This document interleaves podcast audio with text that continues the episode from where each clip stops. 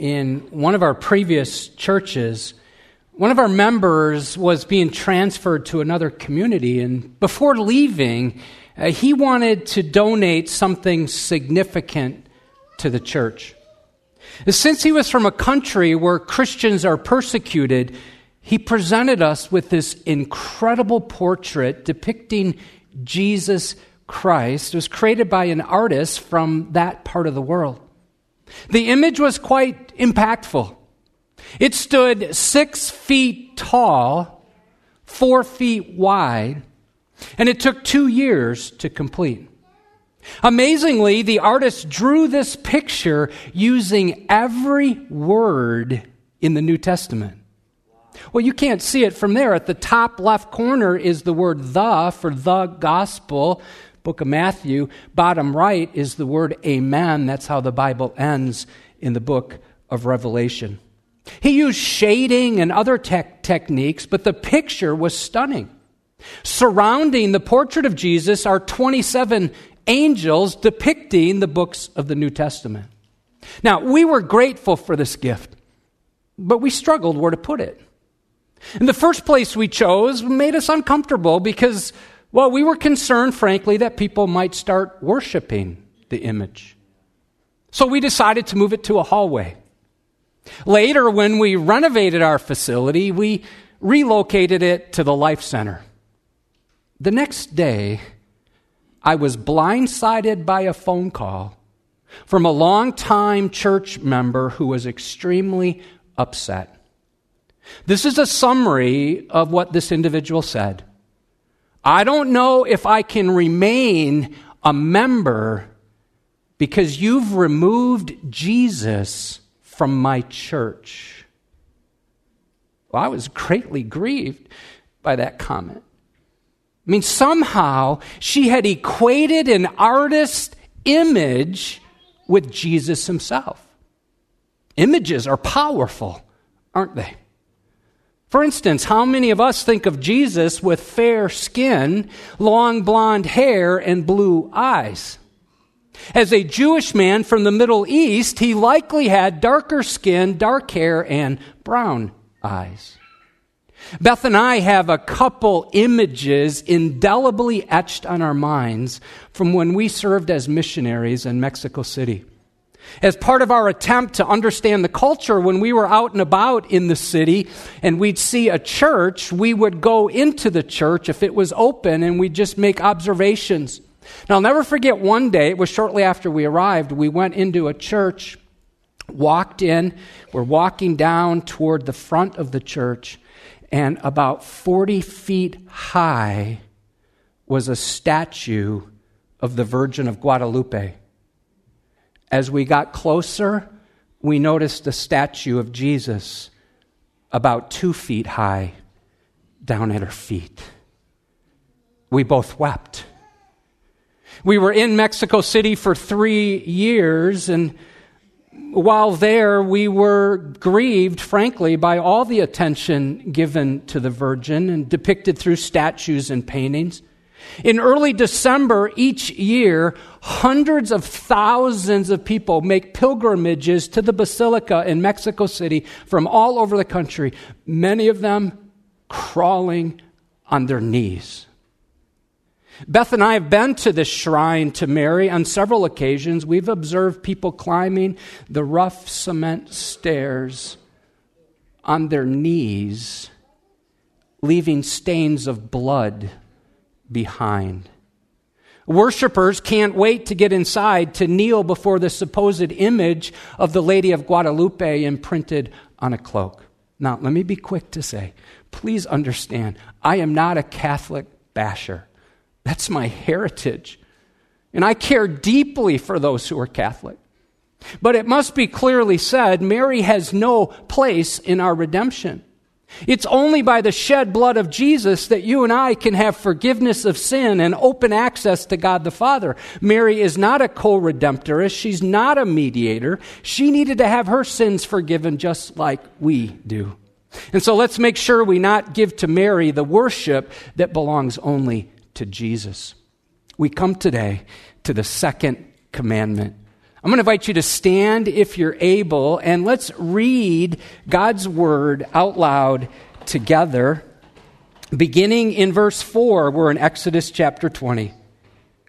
Let's read together. You shall not make for yourself a carved image or any likeness of anything that is in heaven above, or that is in the earth beneath, or that is in the water under the earth. You shall not bow down to them or serve them. For I, the Lord your God, am a jealous God, visiting the iniquity of the fathers on the children to the third and fourth generation of those who hate me but showing steadfast love to thousands of those who love me and keep my commandments. Thanks for reading together. You can have a seat. Let's make some observations. First of all, this command does not forbid all religious works of art. After all, there are two golden cherubim, angels, carved into the cover of the Ark of the Covenant. There were angelic images woven into the temple curtains.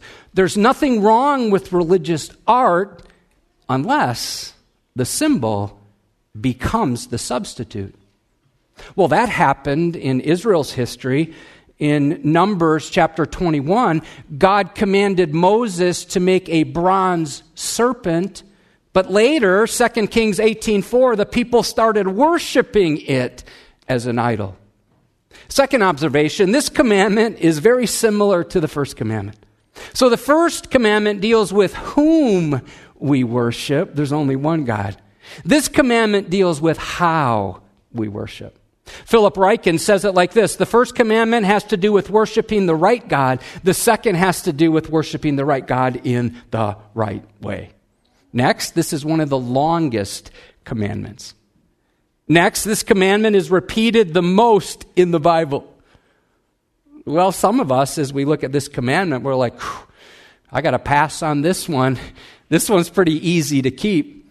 Uh, by the time we're finished, we're going to see we're more likely to break this one than we might think. Next, God's people broke this commandment throughout their history. Even a cursory reading of the Old Testament reveals the battle between worshiping God properly and worshiping images of idols. It was the sin, the sin of adultery, that caused both Israel and Judah to be exiled. A case could be made that idolatry is the most punished sin in the entire Bible. Final observation this is the only commandment with both a punishment and a promise. So let's review the commandments. We've put them on a bookmark. It's right in front of you. If you don't have one yet, I encourage you to pull one out, take it with you, and use this as a way to memorize the Ten Commandments. So this week on the Edgewood Facebook page, I made a post. I put a picture of a couple of these bookmarks and I said, anyone willing this weekend to stand up and quote the Ten Commandments? It was crickets mean, it was just silent. So I wonder, anyone willing to do it? I'll do it with you. Anybody willing to stand up and try it? Anyone? Anyone? Okay, I'm going to try it, but you need to help me, okay? So I'm going to close my eyes because I know what you're thinking. There's a screen in the back that I can read. But so I'm going to close my eyes. You help me if I get stuck.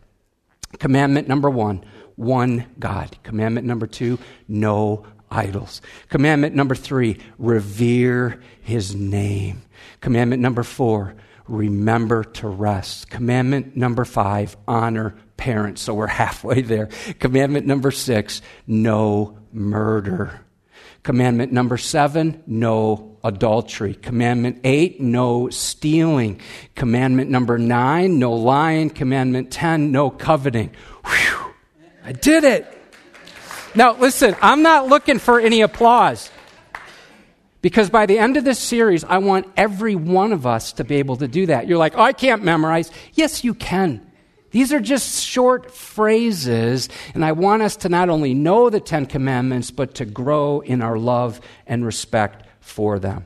Man, last weekend, Pastor Kyle did a super job reminding those of us who are parents and grandparents to love God and to live out our faith so that our children and our grandchildren can do the same.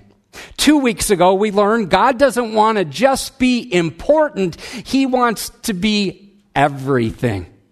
He doesn't desire to be prominent in our lives. No, the Lord demands to be preeminent. We summarized it this way if God is not Lord of all, uh, He's not your Lord at all. So, as we look at the second commandment, we're going to see a prohibition, then we're going to focus on the person behind this commandment, and then the punishment for breaking it and the promise of this commandment. So, let's begin. The unconditional prohibition is very clear. You shall not make for yourself a carved image or any likeness of anything that is in heaven above, or that is in the earth beneath, or that is in the water under the earth. You shall not bow down to them or serve them. That phrase, shall not, means don't ever do it.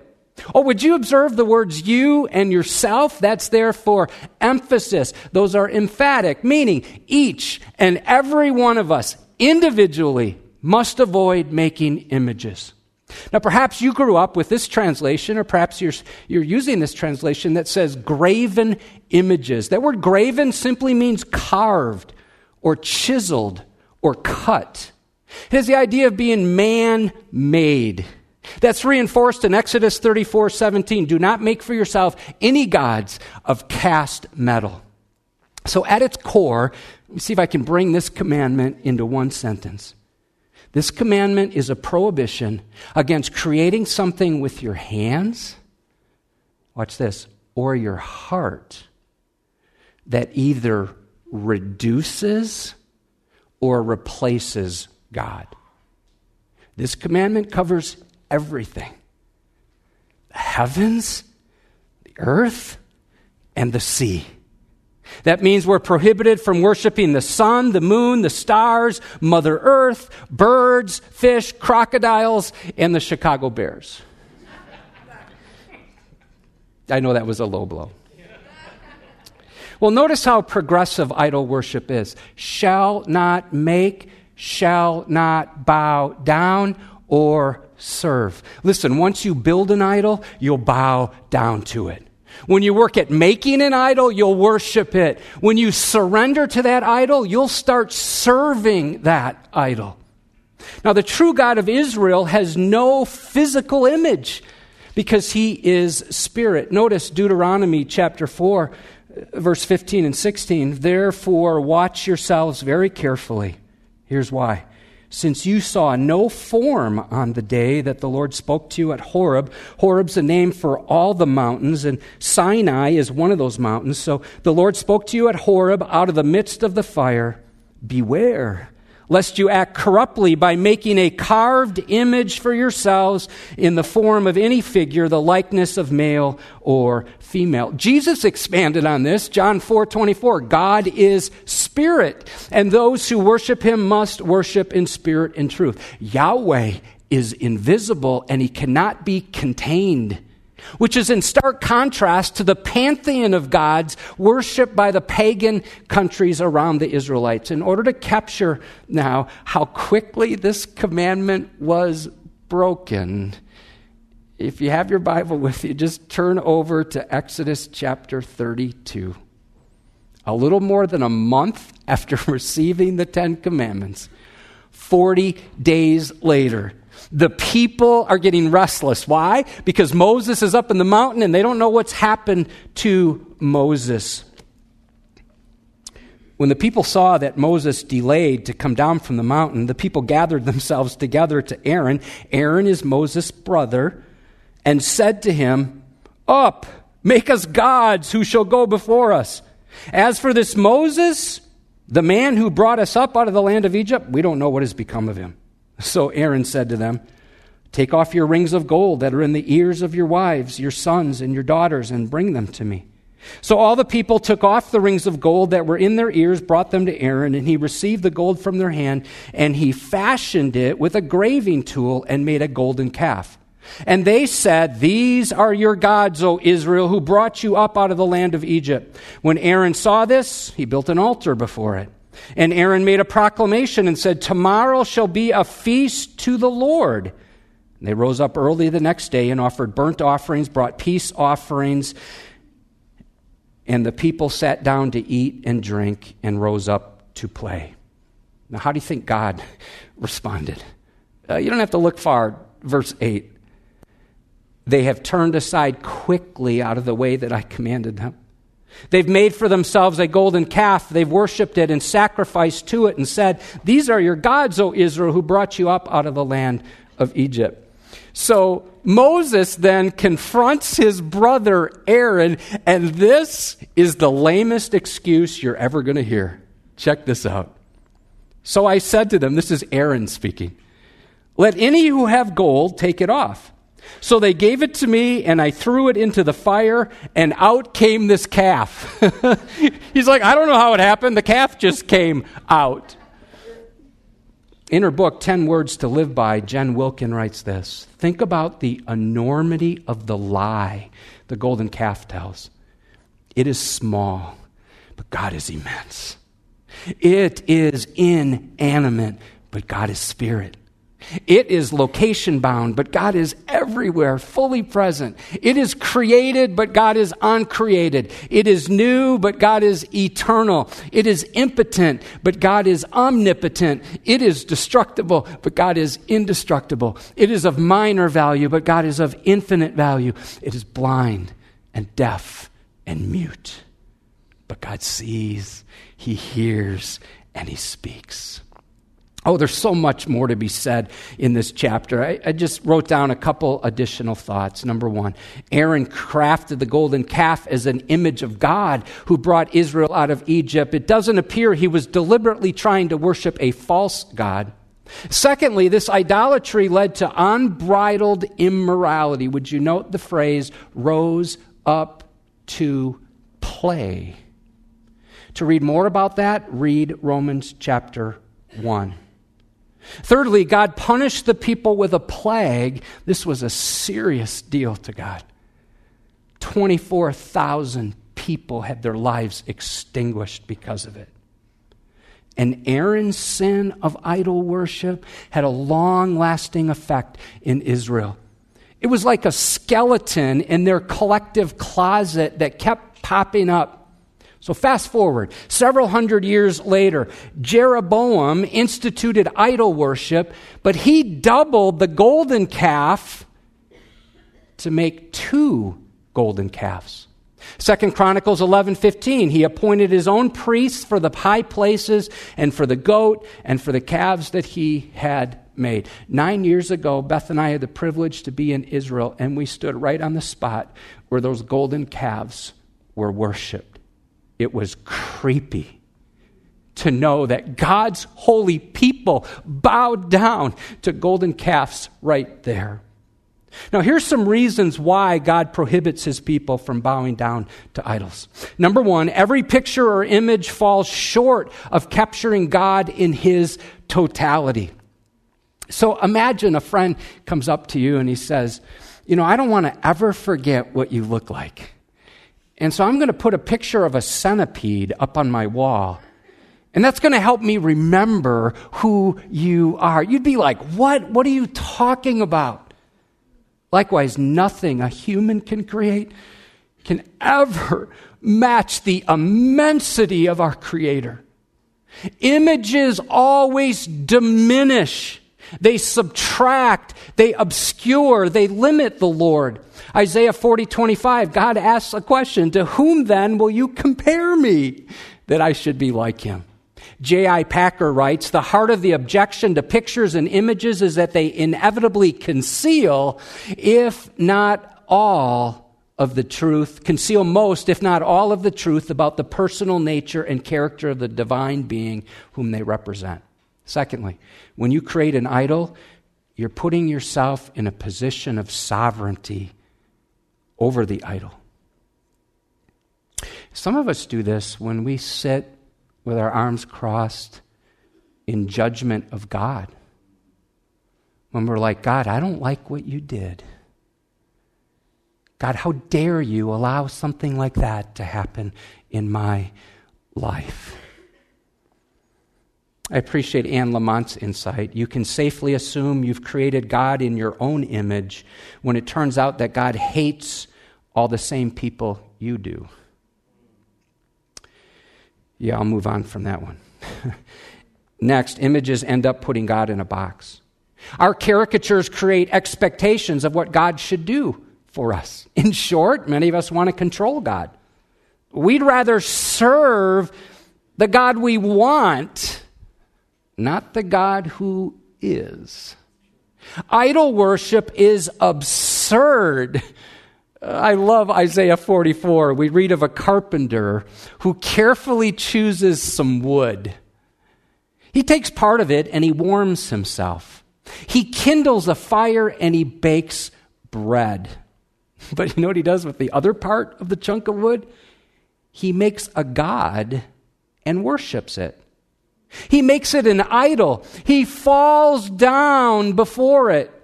He prays to that piece of wood and he says, Deliver me, for you are my God. How absurd. Well, next, because our hearts are idol factories, we long for something to worship. You know, we're prone to praise a picture, submit to a statue, invest our lives in an image, all in a search for that which we think will ultimately satisfy us. Finally, this command also forbids inadequate images of God in our minds. Listen, our idols today are more inside ourselves than they are up on our shelves. Our struggle is more with mental images than of metal images. One commentator refers to this as ideolatry. We worship ideas. Here's how we do it when we focus on just one palatable attribute of God, like His love, but we don't want to hear anything about His holiness or His wrath or His justice. Have you ever said something like this? My God wouldn't do that. Or this. Oh, I like to think of God as, and fill in the blank, how you like to think of Him. Or even this one. You probably don't say this one out loud, but perhaps it's come into your mind. Well, after all, God wants me to be happy. So he'll understand my immorality. Yikes, yeah. Listen, these images might not be carved into stone, but they're indelible in our imaginations.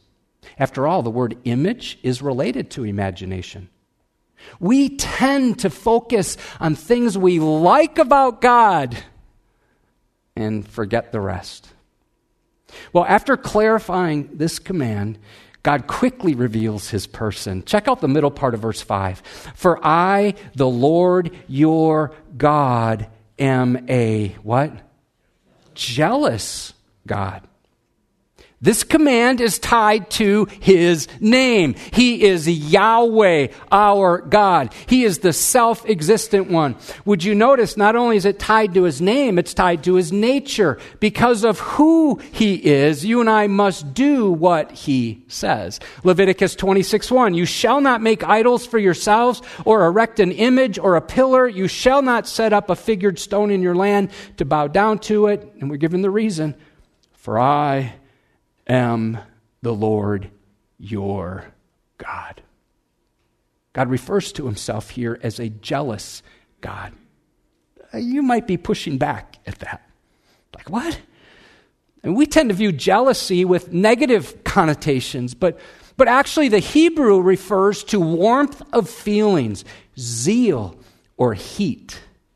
So, properly understood, biblically understood, God has a burning, passionate love for his people. He doesn't want to see us bail on him and fall down before false idols or fall into disbelief. His jealousy is right and righteous. He is fully committed to us, and therefore he expects us to be fully committed to him. He is jealous for our undivided attention, for our wholehearted allegiance to him. Here's what I wrote down. Because he is intensely zealous for his people, he is jealous to protect his property. See, when we give all of our love, all of our allegiance to another person, another possession, another place, his passion is ignited. Exodus 34 14, for you shall worship no other God, for the Lord whose name is what? You thought of God's name as jealous? It's one of his names. Psalm 78, 58, for they provoked him to anger with their high places. They moved him to jealousy with their idols. Well, let's dive a little deeper here. In the Bible, God is pictured as being married to Israel. As such, he has every right to be jealous for their affection and to long for their uncompromising commitment to him. The Almighty sees idolatry as spiritual adultery. You go, well, that's strong. Yeah. Bible's filled with it. God refers to his own people as adulterous. Why? Because of their unfaithfulness. In the book of Hosea, one of the minor prophets, he tells Hosea to marry an unfaithful woman. Why? In order to give an object lesson about how God feels about Israel's spiritual infidelity. Now, because of God's jealous and zealous person, we read next that he punishes those who break this command. This is a sober truth. It's found right in verse 5. Visiting the iniquity of the fathers on the children to the third and the fourth generation of those who hate me. The word visiting refers to searching or paying attention. Iniquity means twisted or perverted. Idolatry, then, is a perverted and twisted turning away from God, which can generate consequences that cascade generationally. This is one of the most frightening verses I know. Because my unholiness can become contagious to my children and my grandchildren, to my four daughters and our five grandchildren. Listen, if you worship an idol, your kids, your great grandkids may end up paying the price. Parents, the decisions you're making right now will affect the next 100 years. Long after we're gone. Our children and great grandchildren can suffer consequences linked to our sins. Oh, let me just give you one example. There are many. After Aaron led the people into idolatry, we later read about what happened to his two sons. Leviticus 10 Nadab and Abihu offered unauthorized fire before the Lord, which he had not commanded them. As a result, fire came out from the presence of the Lord and vaporized them. Aaron compromised and broke God's commands. His son did the same and suffered the consequences. Let me be quick to say, parents, some of you have wayward children. You have prodigal children. I don't mean to pile any guilt or any shame on you. God is gracious, and the decisions they're making are their decisions. But the manner in which you live can mark your children and your grandchildren because they tend to resemble the environment they're exposed to. So if a parent practices lying and deception, children can grow up as liars. If a child lives with criticism, he learns to condemn. Child lives with hostility, he learns to fight. Child lives with ridicule, he learns to withdraw. If a child lives with shame, he learns to feel guilty. If a child lives with superficial faith, he learns to view faith as insignificant. If a child sees his parents bowing to representations of God, that child might conclude that those representations are God. And if a child grows up in a home where worship is not a priority, well, worship will be an option seldom chosen. Now, that's not to deny individual responsibility or make you feel like you're stuck in a cycle of sin because your parents or your grandparents made bad choices. Aren't you glad that Jesus is the bondage breaker? Many of you today are starting a new spiritual family tree. I love the promise found in Ezekiel 18:20, the soul who sins shall die. The son shall not suffer for the iniquity of the father, nor the father suffer for the iniquity of the son. Number four, we see a promise in this command. God is so gracious. Verse six, but showing steadfast love to thousands. Some of your translations say thousands of generations of those who love me and keep my commandments. The word but shows a contrast to the punishment, the consequences of sin. God shows, which means he accomplishes. So his steadfast love goes to thousands of generations. That phrase, steadfast love, refers to his covenant commitment. It's often translated as mercy or loving kindness. The Lord's loyal love is celebrated 26 times in Psalm 136. Would you note the promise is more powerful than the punishment? The blessing doesn't just last three or four generations, but for thousands. God's mercy is magnified, it's exponentially multiplied more than his judgment. I'm reminded of a line from one of my new favorite songs Our sins, they are many, his mercy is more.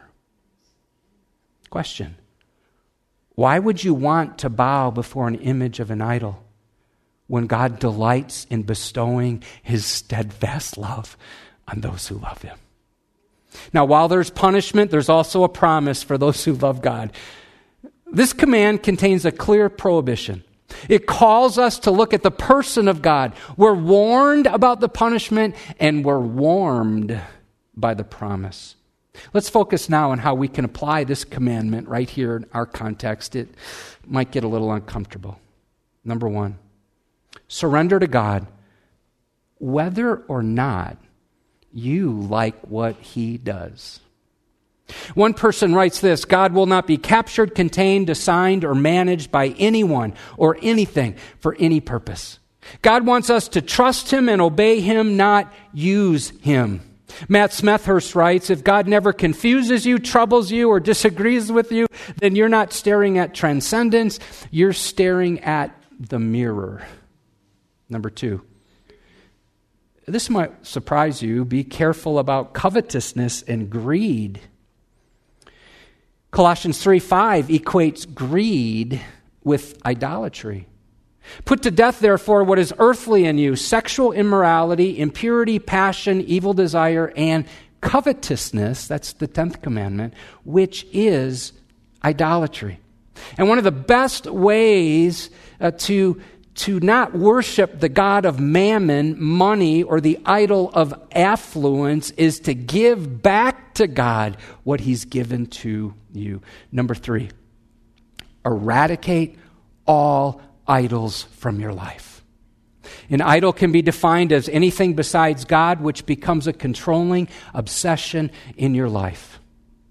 Let me ask three questions that might help us determine if there's some idol adoration going on. Question one Do I want this too much? Number two, has this become too important to me? Number three, how would I feel if this were suddenly taken away from me? You know, most of us have an idol in our hand, in our pocket, or in our purse every hour of every day. Experts have identified a new condition. They say it affects our mental health. They have a new name for it nomophobia, no mobile phone phobia. It's the fear of not being with your phone. The question Has your iPhone or Android become an idol? You say, as we bow down, and when we're not looking at it enough, the notifications come to get us to bow down. So do you want me to just move on from here? It's getting a little. I'm going to move on.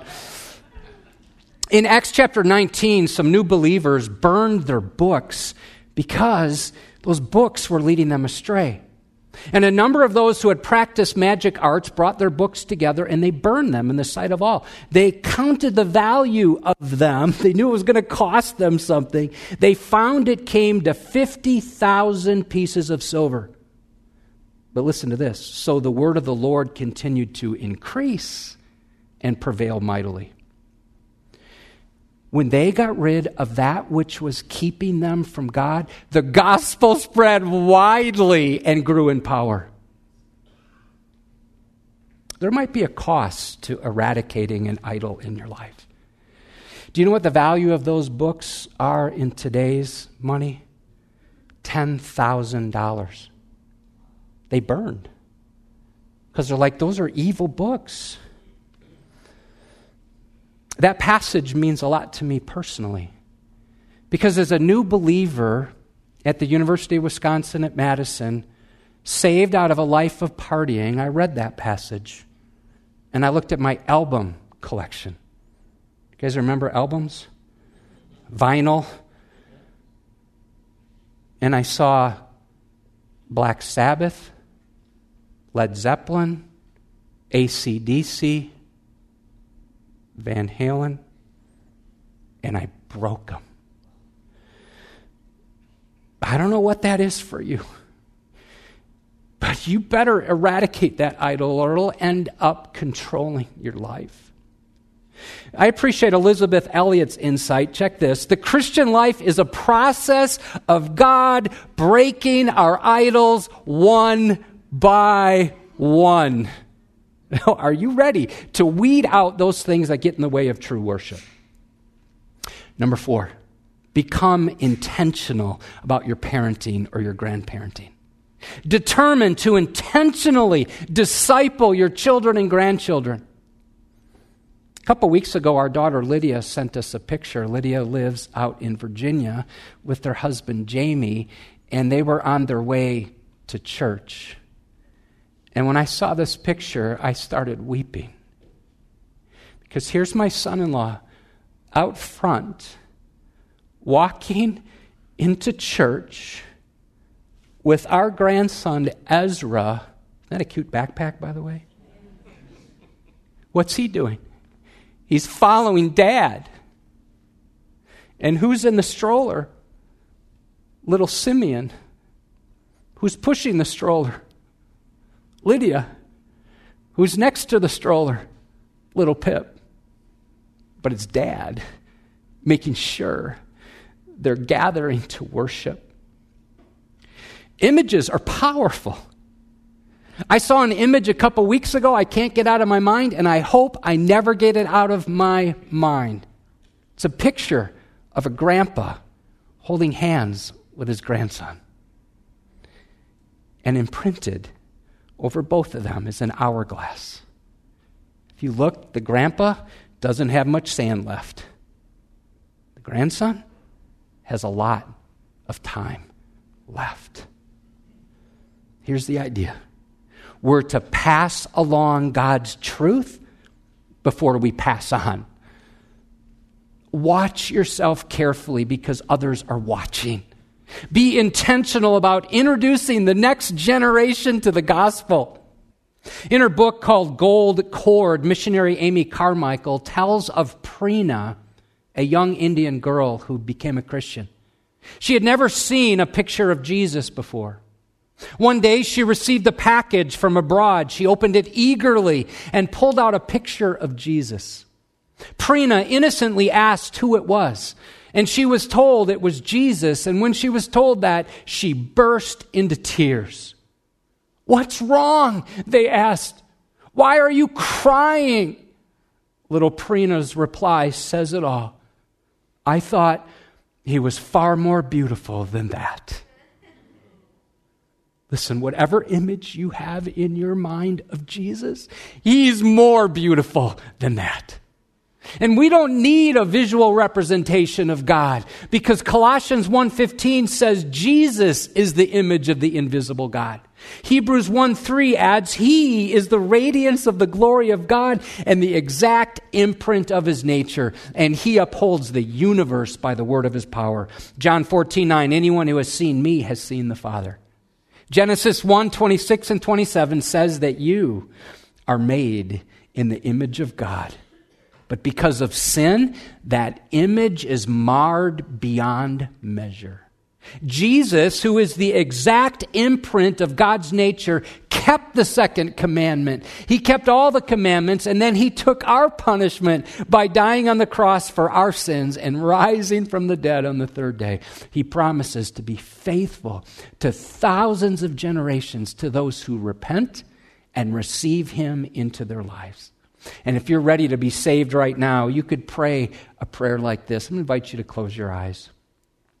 You could pray along quietly. Jesus, I'm busted. I not only don't keep your commandments, there are many times I don't even want to.